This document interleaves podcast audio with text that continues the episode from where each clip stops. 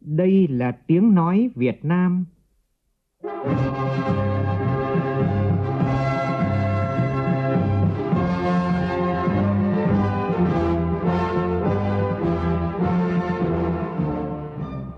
là tiếng nói Việt Nam phát thanh từ Hà Nội, thủ đô nước Cộng hòa xã hội chủ nghĩa Việt Nam.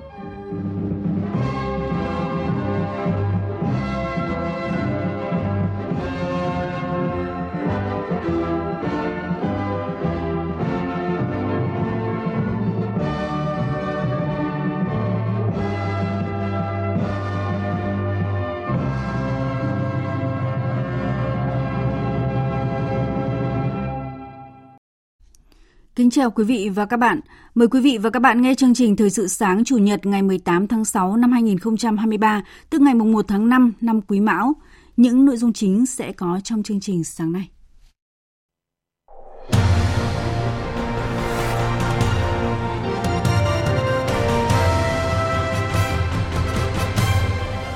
Hôm nay khánh thành thêm 2 dự án thành phần cao tốc Bắc Nam phía Đông giai đoạn 1 2017-2020 là Nha Trang, Cam Lâm, Vĩnh Hảo, Phan Thiết.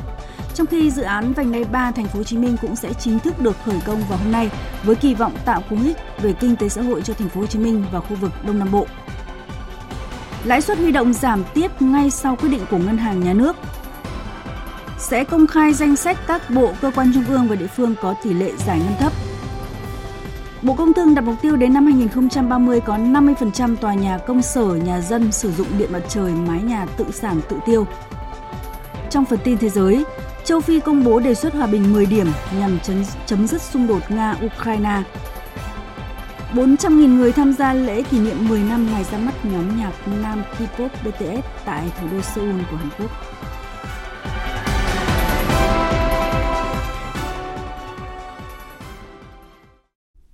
Bây giờ là nội dung chi tiết.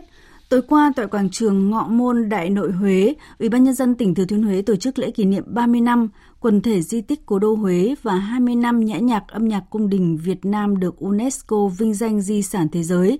Tham dự chương trình có ông Nguyễn Xuân Thắng, Ủy viên Bộ Chính trị, Giám đốc Học viện Chính trị Quốc gia Hồ Chí Minh, Chủ tịch Hội đồng lý luận Trung ương, Phó Thủ tướng Trần Lưu Quang, bà Miki Nozawa, quyền trưởng đại diện UNESCO tại Việt Nam và đông đảo đại biểu cùng hàng ngàn người dân và du khách.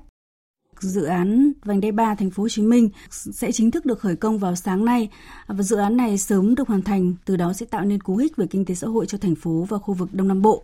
Một ngày trước lễ khởi công, công tác giải phóng mặt bằng tại khu vực đường Nguyễn Văn Bứa, xã Thung Thới Thượng, huyện Hóc Môn đang được ngành chức năng tiến hành rất khẩn trương. Người dân bị ảnh hưởng bởi dự án Vành Đai 3 cũng đang dọn dẹp, phá dỡ khu vực đất được thu hồi. Cái này là theo chủ trương của nhà nước thì tôi đồng ý bàn giao, kiểu như là nhà lấy vô như vậy đó thì tôi cũng chấp nhận. Vành Đai 3 nó đi qua đây thì kinh tế địa phương phát triển. Cái bộ mặt mới của địa phương là sẽ thay đổi hoàn toàn. Nhà dân là thôi, ai cũng phải thấy cái mới hết.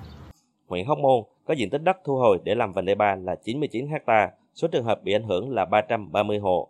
Đến ngày 16 tháng 6, huyện đã bàn giao 94 trên 99 ha, đạt tỷ lệ 95%, cao nhất trong cả 4 địa phương của thành phố Hồ Chí Minh.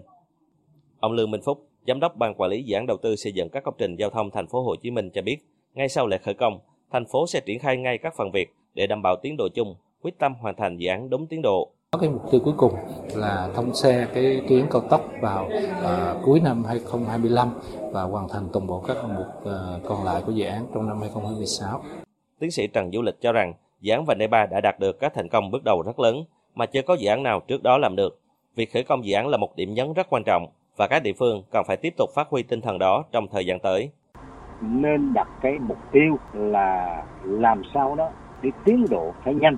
Bởi vì đây là con đường huyết mạch, sớm được ngày nào đó là cái lợi cho vấn đề kinh tế của vùng này là càng lớn, giảm được chi phí logistics cho doanh nghiệp. Dĩ nhiên là cái chi phí xây dựng đó là quan trọng, nhưng tôi cho rằng yếu tố thời gian cũng rất quan trọng, phải được quan tâm, không được kéo dài trong bất cứ tình huống nào. Đồng quan điểm, kiến trúc sư Ngô Viết Nam Sơn cho rằng cần phải sớm hoàn thành Vành Đai 3 Thành phố Hồ Chí Minh để phát huy vai trò đầu tàu của Thành phố Hồ Chí Minh trong phát triển của vùng Đông Nam Bộ và vùng kinh tế trọng điểm phía Nam. Thành phố Hồ Chí Minh là trung tâm của vùng đô thị và đúng ra là cái hệ thống vành đai hướng tâm mình phải hoàn thành từ cả chục năm trước chứ không phải tới bây giờ. tới bây giờ mình thực hiện cũng đã là chậm, nhưng mà dù sao chậm cũng còn hơn không. Nó đóng vai trò rất quan trọng tạo nên cái động lực để mà mình liên kết vùng, hợp tác kinh tế xã hội để cùng nhau phát triển. Thành phố Hồ Chí Minh cũng vừa lập tổ công tác rà soát quy hoạch đô thị, phục vụ kế hoạch khai thác hiệu quả quỹ đất dọc hai bên tuyến đường Vành đai 3 thành phố Hồ Chí Minh, và theo tính toán nếu làm tốt, thành phố sẽ huy động được 30.000 tỷ đồng để tiếp tục đầu tư hạ tầng giao thông. Cũng trong ngày hôm nay, thêm 2 dự án thành phần cao tốc Bắc Nam phía Đông là Nha Trang Cam Lâm Vĩnh Hảo Phan Thiết sẽ được khởi công. Tiếp sau các dự án là Mai Sơn Quốc lộ 45 và Phan Thiết Dầu Dây, góp phần rút ngắn thời gian đi lại giữa các vùng kinh tế trọng điểm, tạo điều kiện phát triển các khu công nghiệp tại các địa phương và giảm tải cho quốc lộ 1. Lễ khánh thành 2 cao tốc thành phần này diễn ra tại 2 địa điểm, cao tốc Nha Trang Cam Lâm tại km 33+800, dự án đường cao tốc Bắc Nam thuộc địa bàn xã Cam Hiệp Nam, huyện Cam Lâm, tỉnh Khánh Hòa, cao tốc Vĩnh Hảo Phan Thiết tại Lý Trình, km 1604+700 thuộc xã Vĩnh Hảo, huyện Tuy Phong, tỉnh Bình Thuận. Cao tốc Nha Trang Cam Lâm dài 49,11 km, tổng mức đầu tư hơn 7.600 tỷ đồng, khởi công tháng 9 năm 2021. Cao tốc Vĩnh Hảo Phan Thiết dài 100,8 km, tổng mức đầu tư 10.853 tỷ đồng từ nguồn vốn ngân sách, khởi công cuối tháng 9 năm 2020. Các chuyên gia giao thông nhìn nhận đây là động lực phát triển kinh tế không chỉ của 2 tỉnh Bình Thuận, Khánh Hòa mà còn cả vùng kinh tế Nam Trung Bộ, tạo động lực phát triển thị trường bất động sản, du lịch, các ngành kinh tế, xã hội. Chương trình Thời sự sáng nay sẽ tiếp tục với những tin đáng chú ý khác. Nhằm đẩy nhanh tiến độ giải ngân vốn đầu tư công tại nghị quyết số 88 ngày 8 tháng 6 năm 2023 của Chính phủ về phiên họp Chính phủ thường kỳ tháng 5, Chính phủ giao cho Bộ Kế hoạch và Đầu tư định kỳ hàng tháng công khai danh sách các bộ, cơ quan trung ương và địa phương có tỷ lệ giải ngân dưới mức trung bình của cả nước trên hệ thống thông tin quốc gia về đầu tư công và cổng thông tin điện tử. Chính phủ cũng giao Bộ Kế hoạch và Đầu tư chủ trì phối hợp với Bộ Tài chính tổng hợp trình cấp có thẩm quyền xem xét quyết định điều hòa nguồn vốn của chương trình phục hồi và phát triển kinh tế xã hội và kế hoạch đầu tư công trung hạn giai đoạn 2021-2025 trong phạm vi tổng kế hoạch đầu tư công năm 2023 đã được Quốc hội quyết nghị, bảo đảm giải ngân toàn bộ nguồn vốn của chương trình trong năm 2023 theo quy định. Đồng thời, giao 2 bộ này nghiên cứu đề xuất Chính phủ, Thủ tướng Chính phủ trước ngày 30 tháng 6 này về phương án giảm thủ tục, thời gian thực hiện và sử dụng vốn ODA, kể cả phương án sửa đổi các văn bản quy phạm pháp luật có liên quan. Theo báo cáo của Bộ Kế hoạch và Đầu tư, đến hết tháng 5, có 39 trên 52 bộ cơ quan trung ương và 16 trên 63 địa phương có tỷ lệ giải ngân đạt dưới 15%. Trong đó có 32 bộ, cơ quan trung ương và 5 địa phương chỉ giải ngân được dưới 10% kế hoạch vốn. Lãi suất huy động tại nhiều ngân hàng đã tiếp tục được điều chỉnh giảm ngay sau công bố giảm các mức lãi suất điều hành của Ngân hàng Nhà nước vào chiều qua. Cụ thể, biểu lãi suất huy động niêm yết tại Ngân hàng Thương mại Cổ phần Quốc tế VIB ghi nhận mức giảm từ 0,2 đến 0,5% một năm đối với nhiều kỳ hạn. Đây là lần thứ 2 trong tháng 6, VIB thực hiện giảm lãi suất huy động. Cũng điều chỉnh biểu lãi suất, Ngân hàng Thương mại Cổ phần An Bình Abibank đưa lãi suất kỳ hạn 1 tháng về mức 4,5% một năm, kỳ hạn 2 đến 5 tháng còn 4,75% một năm. Tương tự tại Ngân hàng Thương mại Cổ phần Đại chúng PVCombank tiếp tục giảm lãi suất các kỳ hạn xuống 4,25% một năm. Còn tại Ngân hàng Thương mại Cổ phần Sài Gòn Công Thương Sài Gòn Bank, lãi suất một số kỳ hạn khác đã giảm 0,2% một năm. Ngân hàng Nhà nước cho biết tiếp tục định hướng giảm mặt bằng lãi suất cho vay thị trường, góp phần tháo gỡ khó khăn cho doanh nghiệp, người dân và nền kinh tế. Bộ Công Thương đặt mục tiêu đến năm 2030 sẽ có 50% tòa nhà công sở, nhà dân sử dụng điện mặt trời, mái nhà tự sản tự tiêu, tin cho biết. Bộ Công Thương cho hay, trong điều kiện cung ứng điện từ nay đến năm 2025, dự báo gặp nhiều khó khăn, đặc biệt là khu vực miền Bắc. Việc bổ sung kịp thời các nguồn điện mặt trời mái nhà, điện mặt trời tự sản, tự tiêu có ý nghĩa quan trọng. Bộ lựa chọn hệ thống điện mặt trời mái nhà lắp đặt tại nhà ở, công sở, trụ sở của doanh nghiệp để thực hiện trước. Bộ cũng đề xuất các cơ chế khuyến khích các tổ chức cá nhân đầu tư phát triển hệ thống điện mặt trời mái nhà như sẽ được miễn trừ giấy phép hoạt động điện lực, giấy chứng nhận đăng ký kinh doanh điện. Các hoạt động điện mặt trời mái nhà lắp đặt tại công sở sẽ được ưu tiên bố trí ngân sách để thực hiện. Tổ chức cá nhân đầu tư và sử dụng hệ thống này sẽ được miễn hoặc giảm các loại thuế phí, được vay vốn với lãi suất ưu đãi theo quy định. Thông tin đáng chú ý trong lĩnh vực giáo dục, Bộ Giáo dục và Đào tạo vừa ban hành thông tư 11 về việc bãi bỏ quy định đào tạo chất lượng cao trình độ đại học. Thông tư có hiệu lực từ ngày 1 tháng 12 năm nay. Các khóa đã tuyển sinh chương trình đào tạo chất lượng cao theo thông tư số 23 trước thời điểm này được tiếp tục thực hiện cho đến hết khóa học. Việc bãi bỏ này nhằm thực hiện Luật Giáo dục Đại học sửa đổi năm 2018. Thưa quý vị và các bạn, cũng như khá nhiều địa phương khác, Quảng Ninh đang rơi vào tình trạng thiếu những loại vaccine quan trọng trong chương trình tiêm chủng mở rộng cho trẻ em. Phóng viên Vũ Miền, thường trú tại Đông Bắc, thông tin. Theo Trung tâm Kiểm soát Bệnh tật tỉnh Quảng Ninh, địa phương đang thiếu khoảng 2.000 đến 3.000 liều vaccine 501. Vaccine DPT, VGB, HIPS hiện đã hết. Các loại vaccine khác trong chương trình tiêm chủng mở rộng chỉ còn với số lượng rất hạn chế. Dự kiến sẽ hết trong vài tháng tới nếu không được cung cấp thêm. Ông Đoàn Ngọc Thanh, Giám đốc Trung tâm Y tế huyện Ba Chẽ lo lắng. Thì chúng tôi cũng có tư vấn giải thích thiếu là do cái việc cung cấp từ trên trung ương, cũng tư vấn cho bà con nhân dân là đưa trẻ đến các cái điểm tiêm dịch vụ để tiêm. Tuy nhiên thì do điều kiện kinh tế khó khăn, việc người dân sử dụng vaccine dịch vụ cũng rất là hạn chế. Nếu như tình trạng mà thiếu vaccine kéo dài ấy, thì nó sẽ ảnh hưởng đến mà phòng chống dịch nói chung, trong đó các bệnh truyền nhiễm mà có vaccine rất có thể là có những nguy cơ bùng phát lại các cái dịch bệnh. Còn theo phóng viên Công luận, các tỉnh miền núi Bắc Cạn, Cao Bằng cũng đang trong tình trạng thiếu hụt nhiều loại vaccine cho chương trình tiêm chủng mở rộng.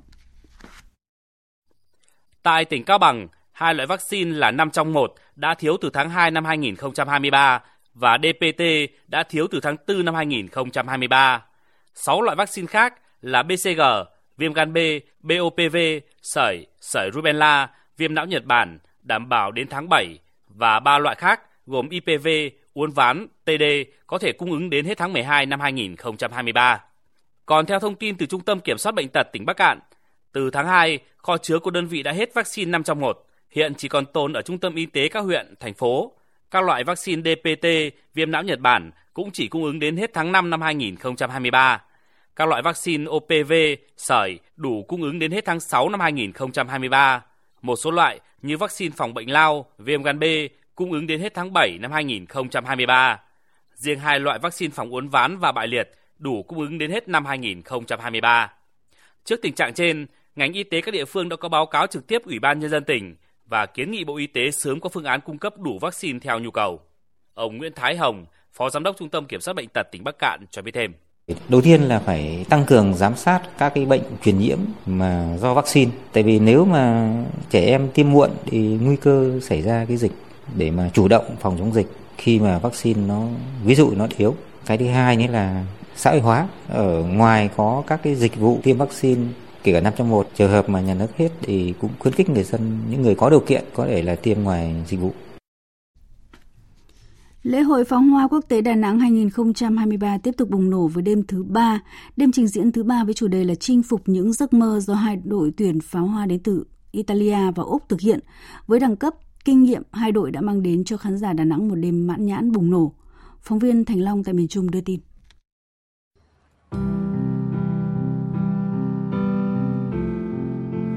Trước khi bước vào cuộc so tài cân sức, hơn 5.000 khán giả trên khán đài và hàng ngàn khán giả xem ở dọc bờ sông Hàn được thưởng thức những tiết mục ca nhạc ấn tượng với chủ đề Những ước mơ rạng ngời, những ca khúc Đón Bình Minh, Ngàn ước mơ Việt Nam, Ước mơ tôi, Tương lai tôi thể hiện ước mơ Việt Nam trong giai điệu hào hùng và ngập tràn cảm xúc.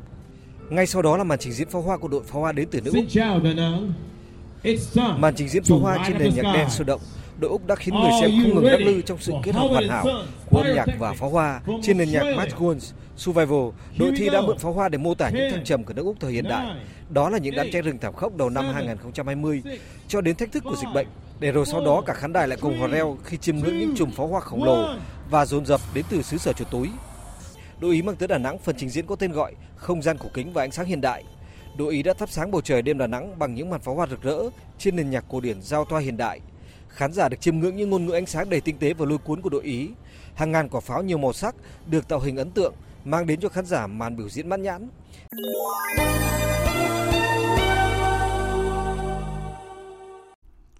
Chương trình Thời sự sáng nay tiếp tục với phần tin thế giới.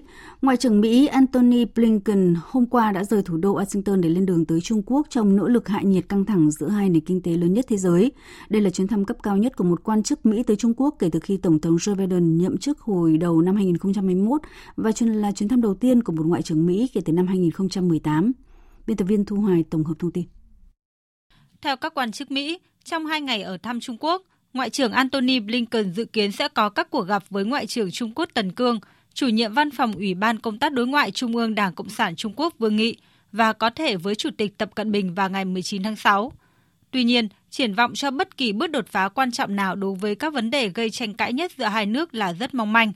Ngoại trưởng Antony Blinken một lần nữa nhấn mạnh lập trường của Mỹ muốn đảm bảo sự cạnh tranh với Trung Quốc không dẫn đến xung đột do những hiểu lầm có thể tránh được. Chuyến đi có 3 mục tiêu. Thứ nhất, thiết lập các mối liên lạc cởi mở để hai nước có thể quản lý mối quan hệ một cách có trách nhiệm và tránh những tính toán sai lầm. Thứ hai, để thúc đẩy các lợi ích và giá trị của Mỹ cũng như những lợi ích và giá trị mà Mỹ chia sẻ với các đồng minh và đối tác trên toàn thế giới, bao gồm cả việc nói một cách trực tiếp và thẳng thắn về những mối quan tâm rất thực tế của Mỹ về một loạt vấn đề. Và thứ ba, để khám phá tiềm năng hợp tác về những thách thức xuyên quốc gia, ổn định kinh tế toàn cầu. Cạnh tranh khốc liệt đòi hỏi ngoại giao bền vững để đảm bảo rằng cạnh tranh không dẫn đến đối đầu hoặc xung đột.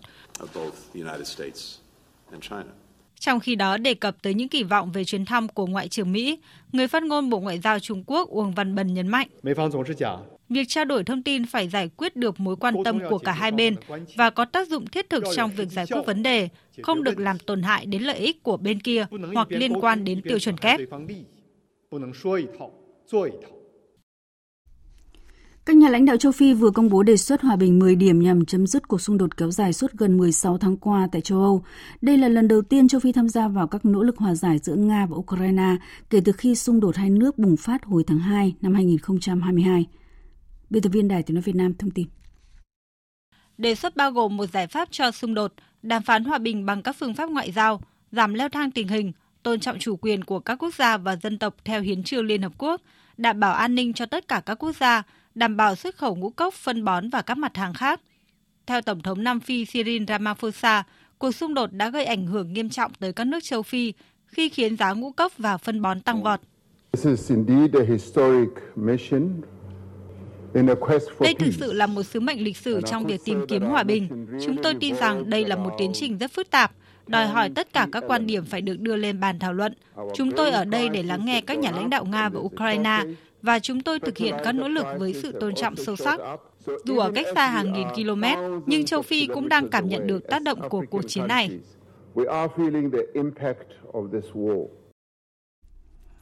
Cơ quan về người tị nạn và di cư của Liên Hợp Quốc đang kêu gọi hành động khẩn cấp để ngăn chặn thảm kịch sau vụ đắm tàu khiến 78 người thiệt mạng và hàng trăm người khác bị mất tích ở Địa Trung Hải. Phóng viên Hải Đăng theo dõi khu vực Đông Âu thông tin. Theo thống kê, vụ đắm tàu vào ngày 14 tháng 6 ngoài khơi Hy Lạp là một trong những vụ việc tồi tệ và đau lòng nhất trong nhiều năm qua.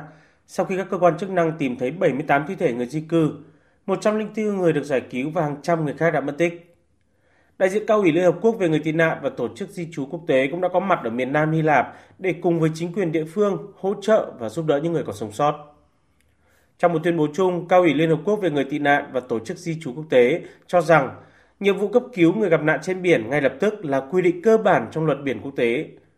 Cơ quan này cho rằng cách tiếp cận hiện tại đối với các tuyến đường người di cư vượt biển Địa Trung Hải vào EU là không phù hợp.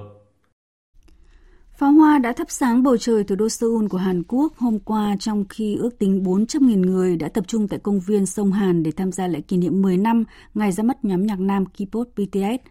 Biên tập viên Thu Hoài thông tin.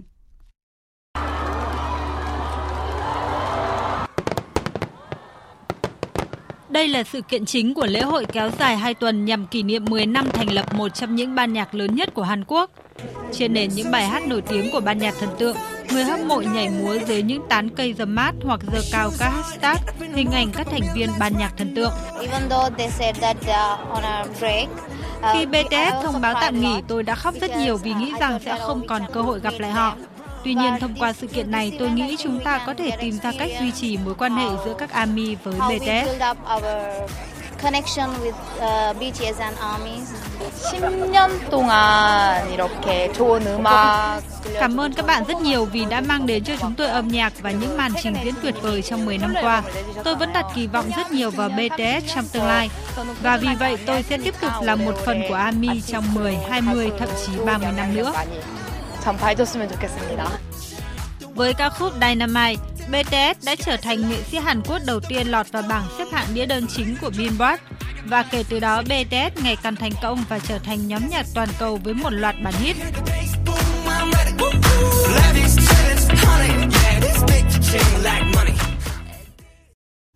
Chương trình Thời sự sáng sẽ tiếp tục với một số thông tin thể thao đáng chú ý.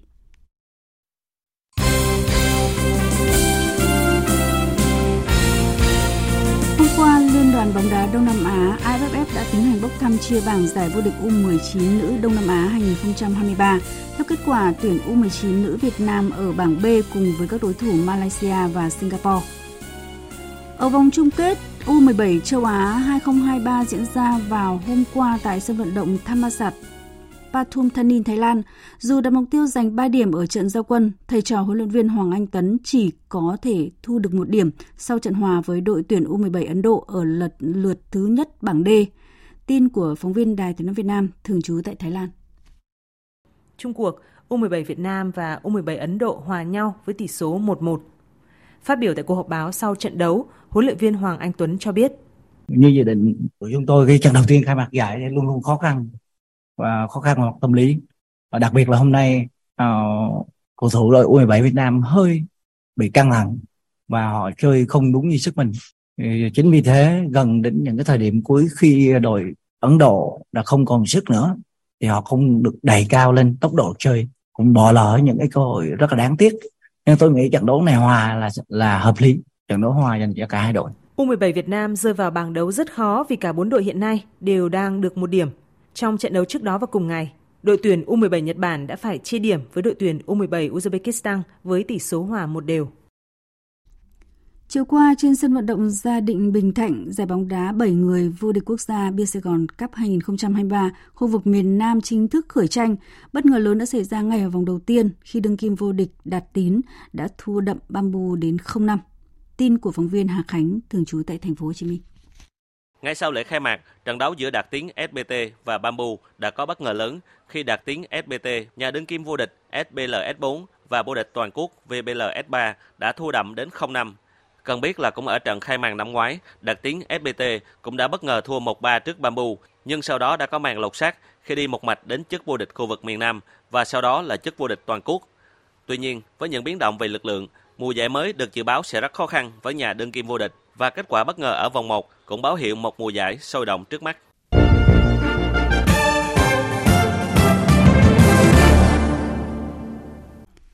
Quý vị và các bạn đang nghe chương trình Thời sự sáng của Đài Tiếng nói Việt Nam. Thưa quý vị và các bạn, hôm nay, Ngoại trưởng Mỹ Antony Blinken bắt đầu chuyến thăm Trung Quốc. Đây là chuyến thăm Trung Quốc đầu tiên của một Ngoại trưởng Mỹ sau 5 năm và là chuyến thăm cấp cao nhất của quan chức chính quyền Tổng thống Mỹ Joe Biden. Chuyến thăm tới Trung Quốc lần này của Ngoại trưởng Mỹ Blinken được xem là cơ hội nhằm hạ nhiệt căng thẳng Mỹ-Trung trong bối cảnh quan hệ giữa hai nước đang ở mức thấp nhất trong nhiều thập niên. Biên tập viên Quỳnh Hoa có bài phân tích.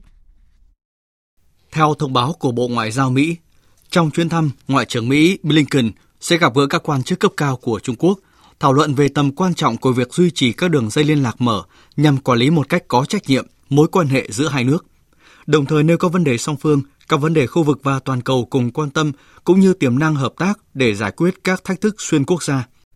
Chuyến thăm tới Trung Quốc lần này của Ngoại trưởng Mỹ Blinken được xem là cơ hội quan trọng để tìm cách ổn định quan hệ Mỹ-Trung, điều mà Chủ tịch nước Trung Quốc Tập Cận Bình và Tổng thống Mỹ Joe Biden đã nhất trí là mục tiêu chung khi hai nhà lãnh đạo gặp nhau bên lề hội nghị thượng đỉnh G20 ở Indonesia vào tháng 11 năm ngoái. Thực tế, trong suốt thời gian qua, quan hệ giữa hai nền kinh tế lớn nhất thế giới liên tục căng thẳng. Một loạt các trừng phạt thương mại trả đũa giữa hai bên đang được áp dụng. Trong khi đó, kênh liên lạc Bộ Quốc phòng hai nước vẫn chưa được nối lại.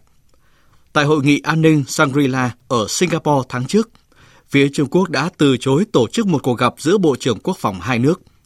Trước đó, hồi tháng 2 năm nay, Ngoại trưởng Mỹ Blinken đã hoãn chuyến thăm dự kiến đến Bắc Kinh do sự cố khinh khí cầu. Kể từ đó, liên lạc giữa hai bên đã trở nên căng thẳng hơn nhiều. Trong bối cảnh như vậy, chuyến thăm tới Trung Quốc lần này của Ngoại trưởng Mỹ Blinken, phía Mỹ không kỳ vọng có đột phá trong tháo gỡ những bế tắc trong quan hệ hợp tác song phương, mà mục đích chính của chuyến thăm này là hướng tới việc khôi phục các cuộc tiếp xúc cấp cao giữa hai bên. Vì thông qua đối thoại, hai nước sẽ hiểu được lằn ranh đỏ và điểm giới hạn của nhau, giảm thiểu rủi ro xảy ra va chạm hoặc thậm chí có thể leo thang thành xung đột. Chính vì thế, với chuyến thăm tới Trung Quốc hôm nay, Ngoại trưởng Mỹ Blinken muốn truyền tải một thông điệp, đó là khẳng định mối quan hệ song phương giữa Mỹ và Trung Quốc vẫn chưa hoàn toàn đổ vỡ. Trong cuộc điện đàm với Ngoại trưởng Trung Quốc Tần Cương trước chuyến thăm, Ngoại trưởng Mỹ Blinken đã nhấn mạnh, cạnh tranh gay gắt đòi hỏi ngoại giao bền vững để đảm bảo rằng cạnh tranh không dẫn đến đối đầu hoặc xung đột. Trong khi đó, Ngoại trưởng Trung Quốc Tần Cương đánh giá, quan hệ Trung Quốc-Mỹ đối mặt những khó khăn và thách thức mới kể từ đầu năm đến nay. Theo ông Tần Cương, trách nhiệm của cả hai bên là cùng nhau làm việc để giải quyết bất đồng, thúc đẩy trao đổi, hợp tác và đưa quan hệ Trung-Mỹ trở lại quỹ đạo phát triển lành mạnh và ổn định. Rõ ràng, căng thẳng giữa hai nền kinh tế lớn nhất thế giới này kéo dài có thể dẫn tới những hệ lụy nguy hiểm là điều mà cả Mỹ và Trung Quốc đều không mong muốn. Chính vì thế mà mọi sự chú ý đang tập trung về chuyến thăm Trung Quốc của Ngoại trưởng Mỹ Blinken, được coi là một bước quan trọng trong việc hàn gắn mối quan hệ ngoại giao căng thẳng đang ở mức tồi tệ nhất trong nhiều thập niên. Và mặc dù có rất ít khả năng đạt được bước đột phá, nhưng chuyến thăm này cho thấy mối quan hệ song phương được đánh giá là quan trọng nhất thế giới này sẽ không đi chệch hướng. Quý vị và các bạn vừa nghe bài phân tích Cơ hội hạ nhiệt căng thẳng Mỹ-Trung.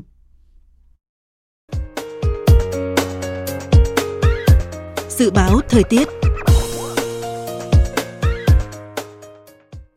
Phía Tây Bắc Bộ ngày nắng, riêng Hòa Bình có nắng nóng, chiều tối và đêm nhiều mây, có mưa rào và dông rải rác, cục bộ có mưa to, nhiệt độ từ 24 đến 36 độ. Phía Đông Bắc Bộ ngày nắng, khu vực Đồng Bằng và Trung Du có nắng nóng, chiều tối và đêm có mưa rào và dông vài nơi, riêng khu vực vùng núi và Trung Du có mưa rào và dông rải rác, cục bộ có mưa to, nhiệt độ từ 25 đến 36 độ. Khu vực từ Thanh Hóa đến Thừa Thiên Huế, ngày nắng nóng, có nơi nắng nóng gay gắt, chiều tối và đêm có mưa rào và dông vài nơi, nhiệt độ từ 27 đến 37 độ. Khu vực từ Đà Nẵng đến Bình Thuận, phía Bắc có nắng nóng và nắng nóng gay gắt. Chiều tối và đêm có mưa rào và dông vài nơi, phía Nam ngày nắng, có nơi nắng nóng, chiều tối có mưa rào và dông rải rác, đêm có mưa rào và dông vài nơi, nhiệt độ từ 25 đến 37 độ. Tây Nguyên và Nam Bộ có mưa rào và dông vài nơi, riêng chiều và tối có mưa rào và dông rải rác, cục bộ có mưa to, nhiệt độ từ 21 đến 34 độ. Khu vực Hà Nội ngày nắng nóng, chiều tối và đêm có mưa rào và dông vài nơi, nhiệt độ từ 26 đến 36 độ. Dự báo thời tiết biển. Bắc Vịnh Bắc Bộ có mưa rào và dông vài nơi, gió Đông Nam đến Nam cấp 4, cấp 5. Nam Vịnh Bắc Bộ, vùng biển từ Quảng Trị đến Quảng Ngãi không mưa, gió Nam đến Tây Nam cấp 4, cấp 5. Vùng biển từ Bình Định đến Ninh Thuận không mưa, gió Tây Nam cấp 4, cấp 5. Vùng biển từ Bình Thuận đến Cà Mau có mưa rào rải rác và có nơi có dông, gió Tây Nam cấp 4. Vùng biển từ Cà Mau đến Kiên Giang có mưa rào và dông rải rác, gió nhẹ. Khu vực Bắc Biển Đông và khu vực quần đảo Hoàng Sa thuộc thành phố Đà Nẵng không mưa, gió Nam đến Tây Nam cấp 4, cấp 5. Khu vực giữa Biển Đông có mưa rào và dông vài nơi, gió Nam đến Tây Nam cấp 4. Khu vực Nam Biển Đông và khu vực quần đảo Trường Sa thuộc tỉnh Khánh Hòa có mưa rào rải rác và có nơi có dông, gió Tây Nam cấp 3, cấp 4. Vịnh Thái Lan có mưa rào và dông rải rác, gió Tây đến Tây Nam cấp 3, cấp 4. Ít phút còn lại của chương trình, chúng tôi tóm lược một số tin chính đã phát.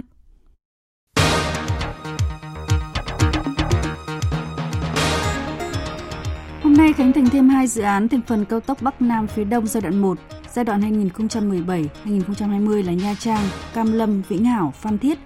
Trong khi dự án Vành Đai 3 Thành phố Hồ Chí Minh cũng sẽ chính thức được khởi công vào hôm nay với kỳ vọng tạo cú hích về kinh tế xã hội cho Thành phố Hồ Chí Minh và khu vực Đông Nam Bộ.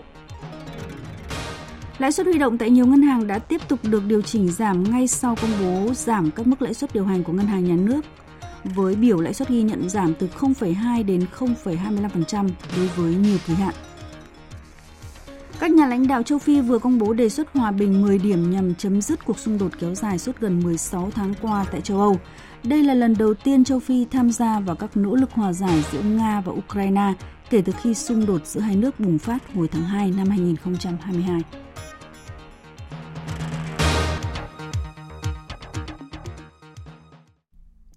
Chương trình Thời sự sáng nay đến đây là hết. Chương trình này do các biên tập viên Thu Hòa, Mai Hồng biên soạn và thực hiện với sự tham gia của phát thanh viên Hồng Huệ, kỹ thuật viên Thanh Tùng, chịu trách nhiệm nội dung Lê Hằng. Cảm ơn quý vị và các bạn đã quan tâm theo dõi.